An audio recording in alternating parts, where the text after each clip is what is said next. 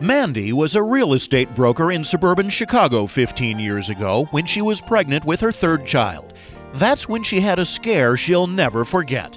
It started with a sharp pain behind her right ear, but when that pain went away, Mandy dropped it from her mind until the next day. I remember having breakfast one morning and noticing that the food tasted different. So I just didn't really pay much attention to that and I continued on with my day.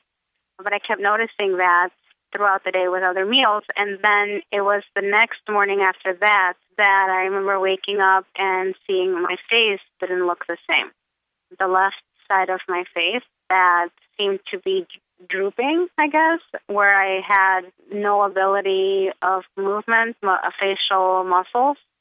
And I tried drinking something that morning, and I remember not being able to put my lips up to the cup on that side of my face. I was very much in shock. I was thinking, is this a stroke? Is something else happening? And I was very afraid. Mandy went to the emergency room, and fortunately, it wasn't a stroke.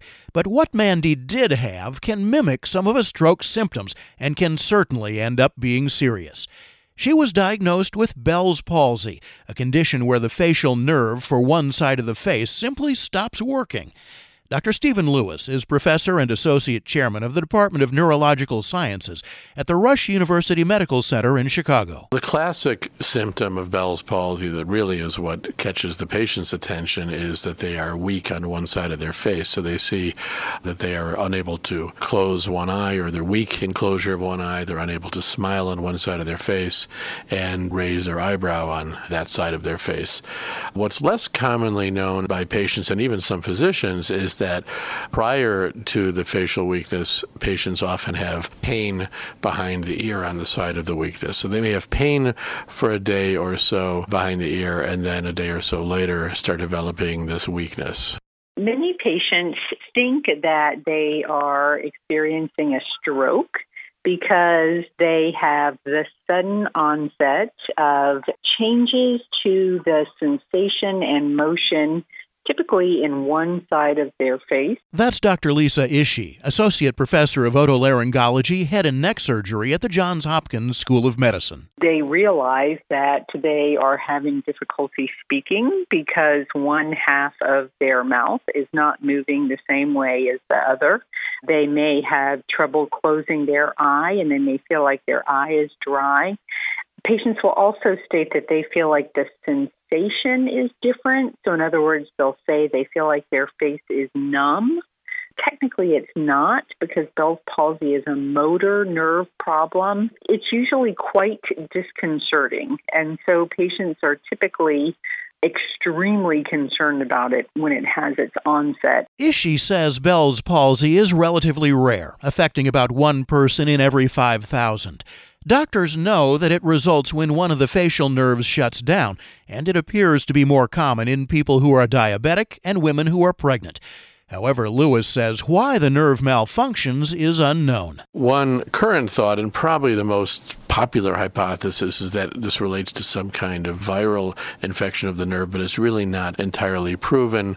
We do think in general there's some kind of inflammation, maybe even a little swelling of the nerve somewhere, but whether it's actually triggered by a virus or something else isn't entirely clear. I thought I had cold symptoms, so like a runny nose and watery eyes, and I had a pain behind my left ear, and I thought I actually was having a tooth abscess. Carrie Schrambeck of Lake Villa, Illinois, developed Bell's palsy last April. The pain didn't go away behind my ear. It was constant, but my eye, my left eye, was watering really, really bad, so I thought I had pink eye. And I thought, well, that kind of goes with the cold. But then every day I noticed that, you know, my face started looking weird and feeling weird and I wasn't able to eat like I wasn't able to smile I wasn't able to put food in my mouth because I couldn't move the left side of my face and then my eye wasn't blinking and I thought this isn't normal I was at work and I was kind of slurring my words and like I couldn't drink out of a soda bottle. I was kind of, you know, drooling. And then I thought, this isn't right. Carrie called her doctor, who seemed pretty calm about it. The first thing he said was, Did you have a cold or a virus, a virus or an infection?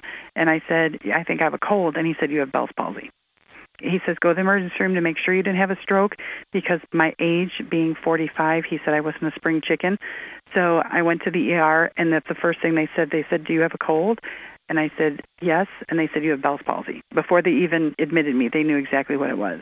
So i had textbook symptoms. Carrie also had a textbook recovery she received oral prednisone a steroid to help the process along maybe three days that I started noticing because I would look in the mirror all the time just to see because it was kind of funny if I smiled or laughed. So I was just wanting to see the progress, and I could see that part of my smile was coming back. The eating and drinking part that probably took the longest. My eyes stopped watering almost the next day after I started with the medicine. Steroids help speed the process, but Lewis says most patients would recover completely on their own without it. Usual recovery time is four to eight weeks. About 70% of people will make a complete recovery. And of that remaining 30%, most will make a very good recovery, and a few will not recover as well. So, our intention as physicians is to increase the chances of a very good recovery in a condition that already has a pretty good chance of a very good recovery. There is pretty good evidence that steroids given early in the course of a Bell's palsy, and the studies I think typically are done within three days of the onset, although we'd probably give it even if a patient showed up a little later. But steroids given early uh, in the course of a Bell's palsy, we do think further improve one's chances of a good recovery. There has been a fair amount of usage and discussion around the use of antiviral therapies. Those, the data are less clear. So, in fact, we recommended against treating with antiviral therapy alone because there were not good enough data to say whether or not the addition of antiviral therapy to steroid therapy was better than steroid therapy alone. Our recommendation in the guideline was that you could add that antiviral therapy but we didn't know with evidence that that was better than an oral steroid alone. However, Ishii says just because Bell's palsy often goes away on its own doesn't mean it's not serious. And what makes it serious is, again, what we are talking about is the function of half of your face. And so there are the functional deficits that can occur, like those that I mentioned difficulty chewing. One that I didn't mention is difficulty breathing through the nose from having one side of your nose be flaccid so that the side wall is collapsing down on itself and causing blockage on one side of your nose.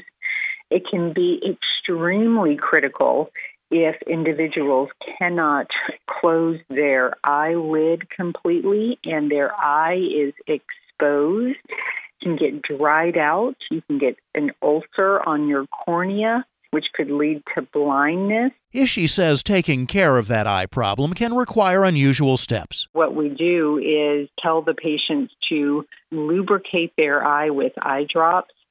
And depending on the amount of exposure that they have, what we encourage them to do at night when they're sleeping, for example, to use what's called a moisture chamber where they can literally take a piece of saran wrap and tape it around the involved eye.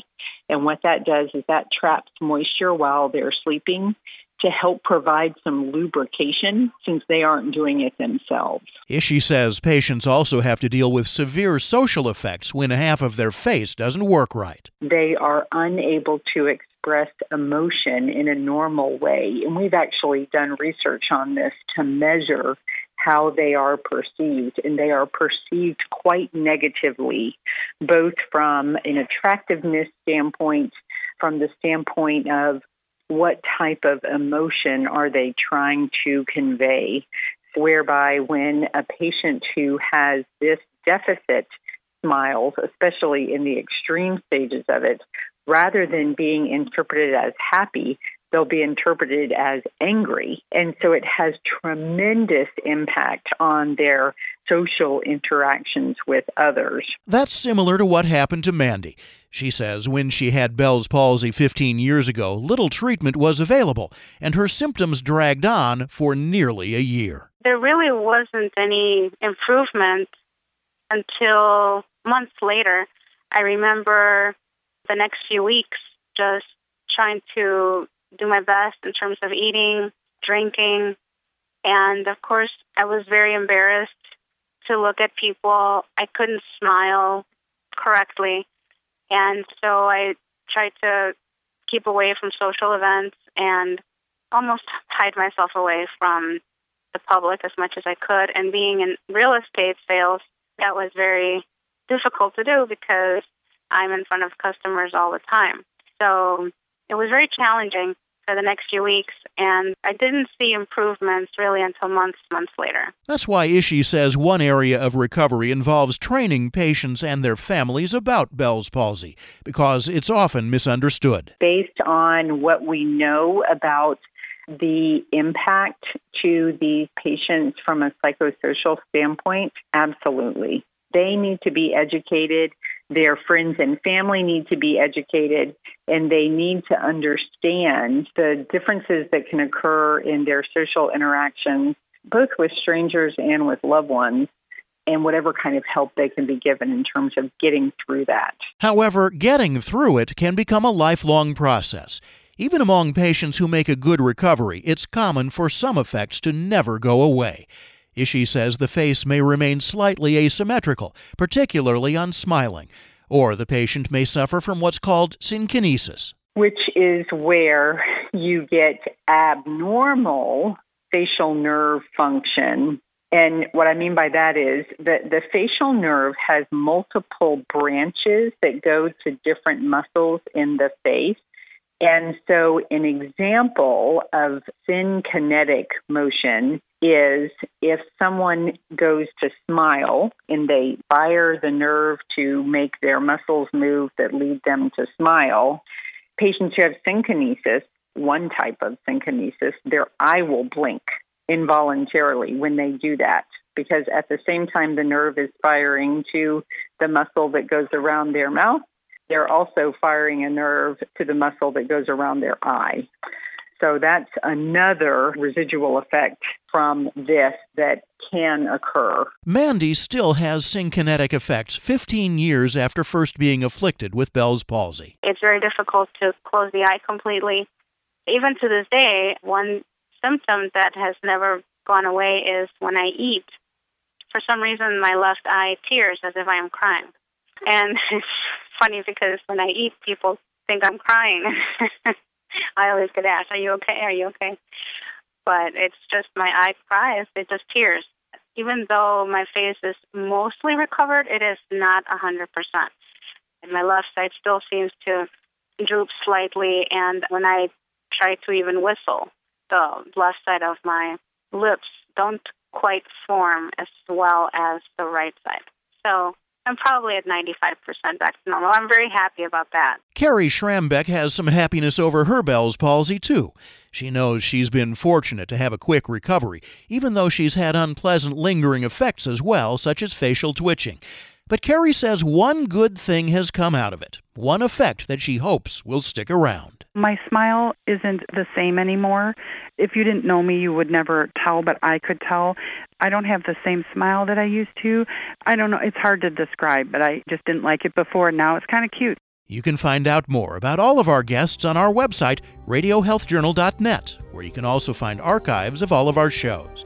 You can also find our shows on iTunes and Stitcher. I'm Reed Pence. It's no picnic to have a serious GI issue such as irritable bowel syndrome or IBS. It can make meal planning for the entire family a stressful chore, especially when you're looking forward to a special meal like a summer barbecue. Luckily, medical nutrition therapist and registered dietitian Patsy Catsos says you can help manage IBS symptoms by knowing which foods are triggers and eliminating them. About 75% of sufferers get relief from IBS symptoms by following a diet low in certain sugars and fibers called FODMAPs. Also, incorporating a high potency probiotic medical food clinically proven in the dietary management of IBS, like VSL number 3, may help provide improvements in symptoms associated with IBS. Look for my IBS friendly recipes at VSL3.com. VSL number 3 differs from other probiotics in that it is a medical food and must be used under medical supervision. So ask your doctor about VSL number 3. Check for VSL number 3 behind the pharmacy counter or order online at VSL3.com with the code DOCTOR for $5 off.